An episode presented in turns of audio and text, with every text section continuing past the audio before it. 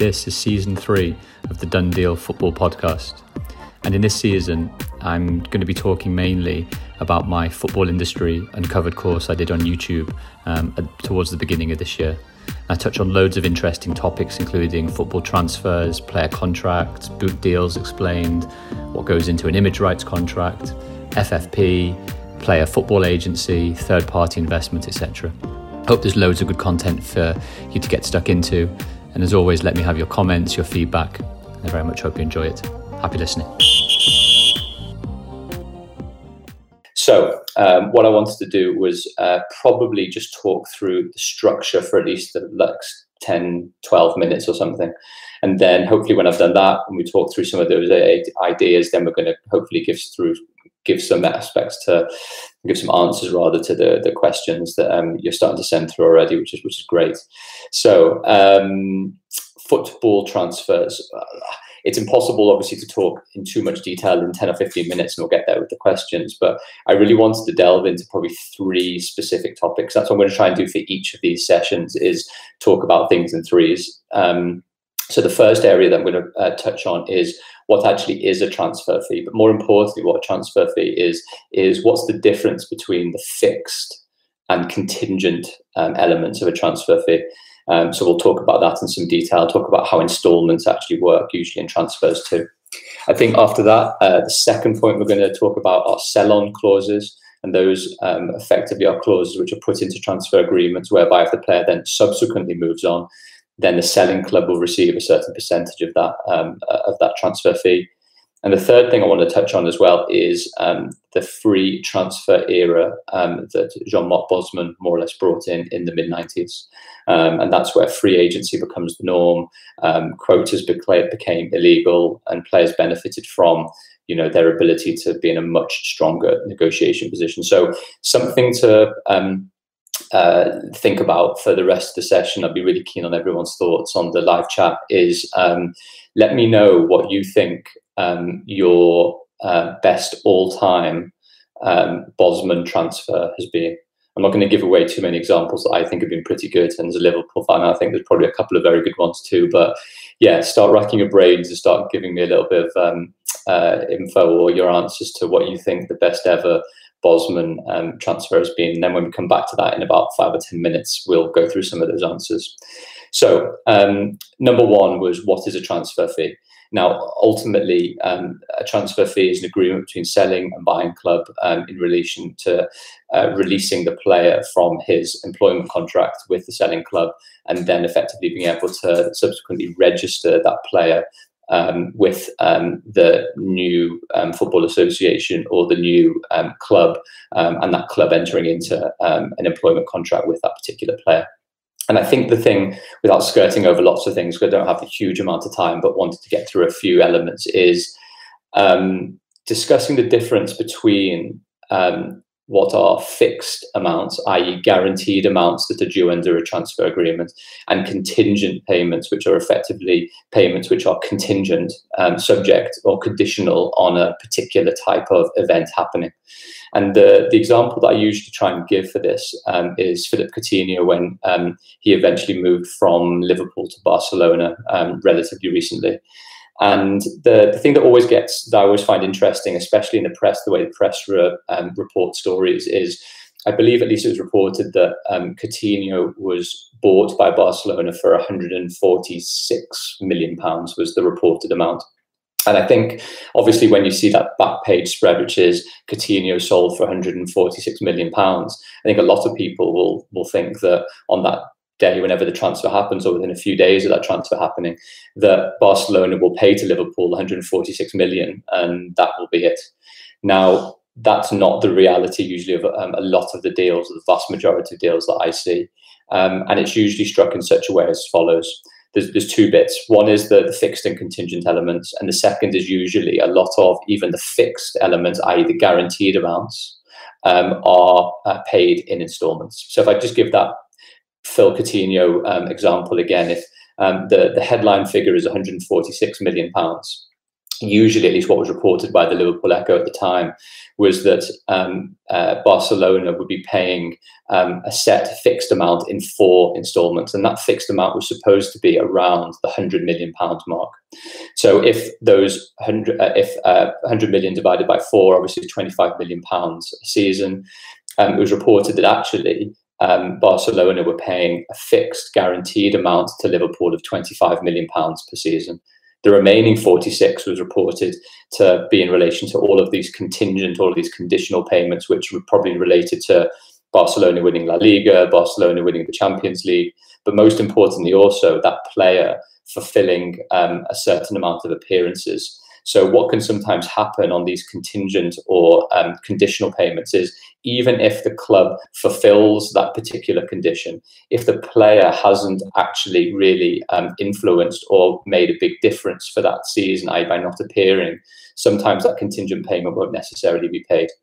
So, that's the first thing, which is ultimately what we're talking about with Coutinho, even if the headline amount was 146 million pounds, if you actually break that down, and Barcelona didn't um, um, uh, didn't actually win anything and didn't have particular performance and um, uh, contingent payments that were um, that were crystallised. Liverpool on a, um, a yearly season basis were only going to receive 25 million pounds from a perceived 146 million pound deal. So I think that's the first thing that's important to note, which is play um, uh, transfer fees are usually split between conditionality payments and obviously fixed fees. And then the next element, which is always the case, is that those payments are usually, even if they're guaranteed, are usually paid in installments. There are exceptions to the rule, and some clubs pay up front, maybe to get a discount on the transfer fee, etc. But on the whole, um, it's still the case that um, transfers are paid over installments.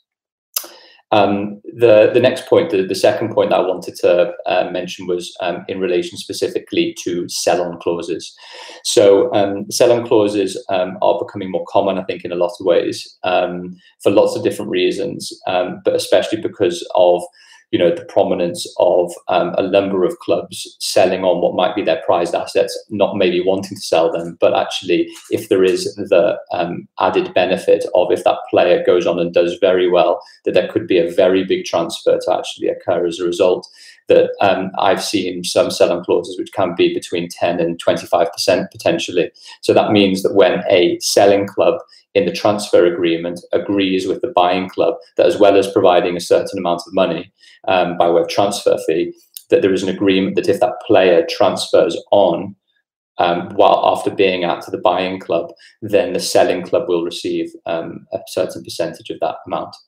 Now, um, where it can get a tiny bit complicated, interesting, um, there can be different bargaining positions at play, um, relates to just a couple of examples I was thinking about um, in preparing for the matter, uh, preparing for the matter, preparing for the video now. And um, the first was actually the example of Gareth Bale when he was at Spurs um, and sooner rather than later, Daniel Levy understood that he was probably going to be moving to Real Madrid. And at the time, Spurs had bought Bale from Southampton. And as a result of um, the transfer agreement between Southampton and Spurs, there was quite a significant um, sell-on clause, which would obviously have meant that if Spurs then sold Bale on to whoever it might have been, and then subsequently Madrid, that Southampton would have been entitled to um, a significant amount. Now, what Daniel Levy did, because Southampton were in um, financial difficulty, was um, uh, effectively waive that um, that transfer agreement um, so that um, both parties agreed to receive less money. I think it was reported that um, Southampton received 1.5 million plus a reserve goalkeeper in exchange for that um, release clause. Uh, sorry, that sell-on clause to effectively be uh, ended and varied. And in that case, then obviously that led Spurs to be able to then sell him, uh, sell Bale to Madrid and, and earn a significant amount of money. And there were a couple of other examples I was looking at as well, where I think one of the the, the biggest sell-on um, clauses uh, amounts that's been provided was in relation to John Stones's um, almost 50 million pound move from Everton to um, uh, Manchester City, where Barnsley were entitled to, um, I think, between I can't remember the exact percentage, but it was reported to be around seven million pounds. So you can see the value that sell-on clauses can bring. Um, and that's a very important element of um, um, of transfer agreement negotiation and the commercial deal and negotiation that can be struck between uh, buying and selling club. And actually, on my YouTube page at the moment, there's um, actually a, a, video that I did with Omar Chowdhury, as I mentioned from 21st Club. Um, they we specifically actually talk about the benefits um, of release clauses and why that can be sometimes a lever for um, the negotiation. I.e., may a club, a selling club, might accept maybe um, a smaller transfer fee if they believe that um, they can get more of a um, sell-on clause, um, a percentage, because then ultimately in two or three years it might be um, you know a significantly lucrative um, amount that that club can then recoup if the buying club then sells on that player to another club in the years ahead. So that's um, number two, sell-on clauses. So we've talked about what transfer fee is and the difference between fixed and contingent payments, and why payments are usually in installments talk then about sell-on clauses and why they they can be pretty lucrative and in fact very lucrative. Um, and then the third area I wanted to briefly talk about um, was um, free transfers and the, the Bosman ruling. So it's funny, when I was um, at university doing my undergrad degree, um, I was able to um, write my third year dissertation on the Bosman ruling and the changes to the FIFA system, uh, transfer system. And yeah, here I am few years on, um, still discussing Bosman. So yeah, Bosman's probably one of the most important, if not the most important, football case um, come around in the last however many decades. Um, the the short the the short story is that um, Jean-Marc Bosman was um, a player at Dun- at, uh, at Liège and another uh, French club, I think at the time Dunkirk wanted to uh, buy him, and so um, unfortunately, the club that he was with, even though they weren't playing him or paying him anymore because his contract had expired, refused to um, um, to um, provide his registration to this new club and said that they wanted a transfer fee, even though there was no um, valid employment contract um, with the player left. So that refusal to register the player with a new club more or less brought a challenge by Bosman that was in 1990. It was only till 1995 actually that the, the Court of Justice actually came out with its pretty seminal decision.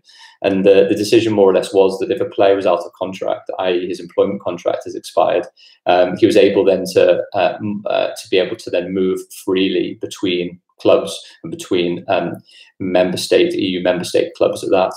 There was also another element to the Bosman decision, which actually related also to um, quotas. There were actually um, foreign quotas that were in place for UEFA competitions. You could sort of have a number of foreigners and then assimilated players, and that was obviously what seems obvious now, but that was against um, free movement and discrimination um, um, law. So that was another element of the um, the liberalisation, I guess, the, of the of the transfer market that, that Bosman um, brought in. And I think then as a result of that, um, the, the, the, the, major benefits to players is that, um, and this has really been for the very high profile ones and those that have had their contracts um, running out at different times, um, that when a club doesn't have to pay a transfer fee because the player is out of contract, the clubs can incentivize that player to be able to join them by offering huge salaries and huge signing on fees um, simply because that transfer fee instead of going to a club can go to the player in a certain percentage or proportion of that by way of um, player remuneration. And so, what you've tended to see across um, um, the industry now, especially for the extremely um, elite players that have transferred on free transfers, and we'll talk about those in a second. Um, you know, it's been um, a hugely lucrative, eye-opening um, um, ability for those players to be able to maximize their value when there isn't a transfer fee to be uh, fee to be paid. So um, that's what I wanted to briefly talk about. That's 15 minutes or so in. Um, and I've seen loads of different questions that have come in and particular elements here on uh, who are the best. Let's just have a look, quick look to see who are the best um, free transfers that people have possibly come up with. So we've got Sol Campbell, uh, Pogba, um, Pirlo, which is a great one, um, Milner to Liverpool, Ballack to Chelsea, great one. McManaman to Madrid, McAllister to Liverpool. Um, let's see what else. Bunker to Juve. Um, so yeah, we've got quite a lot of ones. Lewandowski as well, which was yeah, a really good one. I think when he moved from I think Dortmund to Munich. Um, so yeah, I, th- I, agree with all of those. Um, Sol Campbell was more or less one of the biggest early ones. He was pretty contentious as well because he moved from um, Spurs to to Arsenal, and then obviously um, won a lot in all of those invincible invincible season, and then um, obviously with um, with the team as well during that um, Arsene Wenger era. So um, they were the three things. Just in uh, just to recap briefly, which is transfer fees and the difference between fixed and contingent and instalments. The second is sell-on clauses and why they could be so useful, and third is the advent of Bosman and why that's been so significant for the industry, specifically for players players' ability to be able to um, extol a lot more value because there is no transfer fee for the buying club to pay, and how that can actually um, work in their favour for when they're negotiating much stronger positions. So let's just have a quick look at then some of the questions that have come in. Um, we've got one from from Hilda. Um, TPO being banned. Um, do you agree that economic rights of players should not be sold? So I'm going to hold fire on that one because we've got a whole session actually on third party ownership, third party investment in a couple of weeks. Um, and so I want to hold fire on that. But needless to say, actually, there are some provisions that have come in um, by FIFA in the summer which effectively allow a player to be able to re own his or her economic rights. so there is the possibility under the FIFA regulations now um, query whether that's the same as under the um, Premier League or FA or EFL, that um, players can actually own their economic rights and then can have a particular stake in a future transfer fee. Um, and whether um, that's a possibility under the new regulations. So that's something to consider there. Um,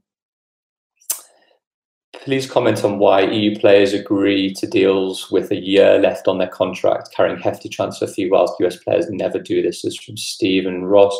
Um, I'm I'm not actually sure the question there. Why EU players agree to deals with one year left on contracts? I think the idea is, I think Stephen, if if I've got that right, it's that um, why would players um, who are out of contract in a year agree to new deals when they can effectively be on Bosman's in um, a year or so's time and then uh, be able to get potentially much more um, higher wages as a result of that. I guess it's just the negotiation and bargaining position at the time of um, um, of the deal. Um, it might well be that the player actually wants to stay at the club, wants to negotiate a much better deal and as as a player's contract winds down, even from two years to eighteen months to one year, um, clubs are always getting more nervous. Will always get more nervous simply because they won't be able to maximize a transfer fee or the transfer value of that player if the player wants to move. So a lot of the time, clubs will also be thinking, you know, if a player has two years, eighteen months, even you know, twelve months left on the deal, which is obviously not not great for the club, they'll have to be considering about whether they're going to sell them, whether they're going to offer them a more lucrative contract and the agent's obviously in a strong position there for the elite players that have um, um, less amount of time left on their contract to be able to work out what the best position for the player might be. Obviously, the closer a player gets to winding down his contract, um, whether they then sign a pre-contract with six months to go with um, uh, another club, which is permissible under the FIFA regulations, um, there can be risks. You know, it might well be that a player doesn't go into form at the right time. It might be that he gets a long-term injury there are other issues which might limit the attractiveness of that particular player, and that's always something that you've got to those players have got to bear in mind, and the agent's got to bear in mind too. Um, Sinner, you've got a question on 18.4 of the FIFA uh, regs. I'm going to hold back on that one because I need to have a look to see what 18.4 specifically says before I can um, uh, comment in quite a lot of detail there. Um, Mark O'Neill's made a question about explain more about the Webster decision, and have you seen some articles saying that Neymar could use this to move back to Barca? So um, the Webster decision is more or less um, uh, a decision based on the FIFA regulations that um, uh, relate to where players can more or less breach their contracts um, leave, uh, and leave their club and go to another club for um, a set amount of money. And the Webster case was um, uh, an interesting one because um, the CAS effectively said that um, Webster could leave. Um, I think it was uh, Hearts. I think at the time, I think it was either going to Hearts. I have to remind myself in a second. But the idea effectively was is that um, the only compensation that would be payable would effectively be the remaining amount of his wages, and that was the amount that uh, would be payable by way of his ability then to breach his contract and move to a new club. Now, ultimately, what happened in subsequent cases, there were cases called Matuzalem, De Sanctis, Diarra, and others. Um, and a different line was taken um, uh, effectively for breach of contract cases, whereby actually the the the, the um, unamortized transfer value of the actual player um, was taken into account, and that actually meant that players could be on the hook for several million, and in, and in case, it was um, in the tens of millions of euros um, uh, position. So the general perspective tends to be that players that want to effectively breach their contract and move to another club, and there is a mechanism to be able to do that. Um, you'd have to be very careful about simply because the amounts that um, uh, clubs will pay for players are significant, and the, the player needs to be pretty well advised as to what the risks might be if he breaches that contract and the value that then attaches to that contract by the, the arbitral body that then makes the, the decision. Um, another question by Hilda.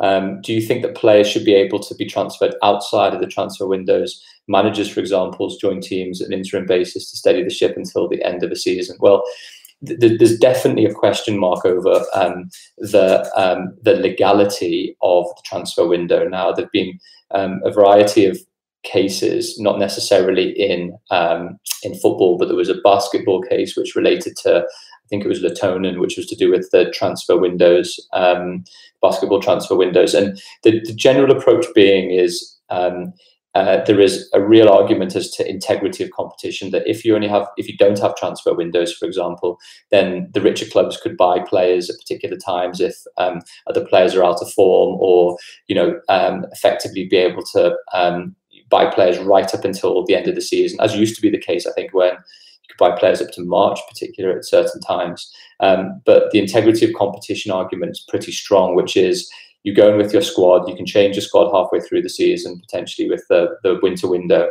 and then you've got to keep that squad intact. And just because, for example, some clubs might not be getting relegated, might not be going for promotion or winning the championship, maybe they might have an incentive to sell their best players at particular times. Um, and that stability of season and that integrity of competition point um, is usually quite a strong one. So um, I think there's probably strong grounds for assessing why the restrictions as to the transfer window is a pretty, um, I guess, under EU competition law would be fair, pr- proportionate, and um, non-discriminatory don't go probably beyond what is necessary to achieve um, the aim, which is uh, the aim of the, the competition, which I guess is to make sure that you have relative equality of position once the season started, bearing in mind obviously the, the January window. So um, that's that question. Uh, seeing what others got lots of other ones coming up. Um,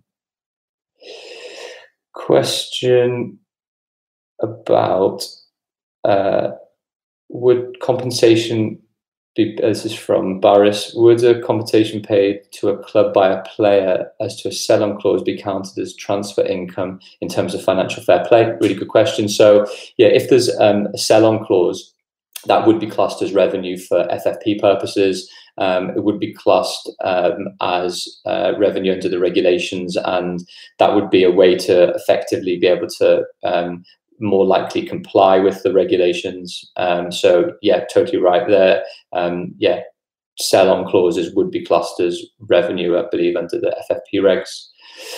Um, Vasilis, um, one question regarding taxation of transfer fees. Um, can contingent payments enjoy different tax status? And also are the transfer fees tax amortized by the club? Um, i'm not a tax lawyer so i'd have to i'd have to um, probably defer on that point only to say um, usually i believe um, i could be wrong is that the, the, the idea of contingent payments um, uh, there's a good question there as to at what point they are taxed. It's usually i believe at the point that um, the amounts crystallize, i.e., actually occur, but um, I don't probably know more than that, unfortunately. Um, got one from uh, George Ryan. Um, does a player's brand or footballing ability hold more influence on the value of a transfer? Take Ibra, for example, huge social following potential, uh, past it ability wise, controversial there on Ibram, Ibrahimovic. But yeah, it's an interesting one now because obviously, you know, for the, for the club, ultimately, um, the main value of a player is really going to be on their on field um, performance. Um, that being said, there's obviously a number of global superstars. There's obviously, you know, Kylian Mbappe, for example, now um, that is, you know, undoubtedly a World Cup winner, um, probably one of the best players in the world at the moment. If he were to transfer, for example, to um, a Nike club, he's already obviously it's a Nike club in PSG. That would hold significant commercial advantages for um, Nike as well, um, potentially for the commercial value of that the, the club commercial value for that particular player association etc so there's there's there's tons of particular things from a commercial brand um, activation perspective but on the whole usually the player the, the club is more or less um, going for their on pitch value. Now what we'll talk about in a couple of days time is to do with image rights. And the, the point generally being is obviously as players become more valuable off the field as on the field what we actually are seeing is clubs paying a significant proportion of the player's total remuneration for particular off-field matters. If it's making appearances, if it's using their image, if it's um, um, you know uh, exploiting um, their social um, their social voice and their social platform to be able to advertise particular club products or um, uh, club partner products. So, you know, there's no doubt that players off field image and value is becoming an important part of the overall commercial piece. But I haven't seen any too many too many examples of when players will be bought for their um, commercial acumen or their commercial value rather than their on pitch um, status. Um, question from Javier. Um, from your experience uh, in a transfer, what percentage of cases of agents, uh, what percentage of cases, um, sorry, I'm not sure what other percent, uh, sorry, I'm not quite sure I understand the question, Javier, sorry. Um, let's go and take one um, from Panagotis. So, how do you see the super supervening transfer window going to work? What will happen with players whose contracts expire at the end of the June? At the end of June. Um, so, I'll take this probably as the last one, if that's all right. Um, and then uh, we'll go from there. So, yeah, we've I've done a recent podcast actually on that with one of the guys in our um, in our team, um, uh, Alex Harvey from the Sheridan's team. So, I really want to, if you can, check out that podcast. It's the latest one on what happens with an elongated season. I think the the short answer is for players that um, have their contracts expiring at the end of June there might be the possibility to extend them with the agreement of um, both parties. But otherwise, um, I, I, can't imagine they're going to be obliged to um, to sign short term deals. The issue, more or less, is is that if the season extends into the summer period and then the transfer window extends into the period after when the period where the season finishes, it might be some time before then a player's player whose contract expires at the 30th of June can actually then be registered to sign with a new club under his employment contract or her employment contract. So that's a bit of a tricky one at the moment. So um, we are at 30 minutes. I don't want to keep everyone for too much longer. Um, thank you so much for all the questions. I'm sorry I haven't been able to get through all of them. Um, as usual, what I want to try and just do for one or two minutes, if that's all right, is make a couple of recommendations as always first thing I'd say is, yeah, obviously, yesterday I recommended a football agent book. I'm going to recommend a slightly different book tonight, which is called um, How to Win Friends and Influence People. And it's um, one of my favorite books. You can see from it being a bit worn that I, I constantly um, I've read it over the years. Um, it's by a guy called Dale Carnegie, and it was actually written quite a long time ago. But it has some fascinating insights generally on. I mean, I'm not a massive fan of the title, to be fair, but has some great insights on how to interact with people, um, how to work best with people, how to get the best out of your relationships. And there's a brilliant chapter on listening better. Um, and it really changed my um, uh, perspective and view on how best to conduct meetings, how to actually really listen to people, um, and how to understand what people want rather than what you want to be able to tell people. So, um, yeah, how to win friends and influence people. Really recommend it. Comes highly recommended. Um, it's my bible on so many things of building relationships, etc. So um, feel free to um, uh, have a read of that if you can when uh, you've got a bit of downtime over this period now as well. Um, obviously, you can follow me on all my social channels. Hopefully, you guys know it will be on Twitter, Football Law, on Instagram, Football Law, on LinkedIn. I've got a TikTok account now. You'd be glad to know I'm not dancing on it or doing too much music, but just clipping some of my um, particular um, talks that I've given on those different topics. And again, if it's all right, um, I'd just like to um, give a quick shout out to another the same charity, which I'll be trying to do over the course of um, the next few weeks. Charity again is Noah's Ark Hospice. It's a hospice in northwest London um, that serves uh, you know terminally ill and really sick young kids. Um, they've got a massive shortfall in terms of funding at the moment because of Corona and everything that's going on at the moment. Um, if you've got the chance to spread the word, tell people about the charity generally um, amplify the message as it goes. I'll um, uh, I'll tweet um, a link to um, it for anyone to be able to use, which would be fantastic. And thank you as always for joining me. Look forward to seeing you tomorrow, where I'll be talking on player contracts. Thanks again, guys. Bye. Thanks for listening. You can follow me on Twitter, TikTok, and Instagram at Football Law. Read my blogs and listen to my previous podcasts via my website, danielgeey.com forward slash blogs. Please do subscribe to the Done Deal Football Podcast, like, share, and tag me. If you like the content, if not my voice, you'll probably also like my book Done Deal, an insider's guide to football contracts, multi million pound transfers, and Premier League big business. A bit of a mouthful. It's available to buy in hard copy, digitally, and via Audible. All links are in the podcast show notes. Lastly, the podcast is powered by 13 which is a fashion brand I've started. All proceeds go towards cancer charity research, and particularly the stellar work done by John Krell, who has helped my mum through some difficult times over the last few years. You can take a look at the merch and hopefully buy a t shirt, hoodie, cap, or all three. Please do spread the word and go to 13shop.co.uk. That's 13shop.co.uk. Thanks for listening.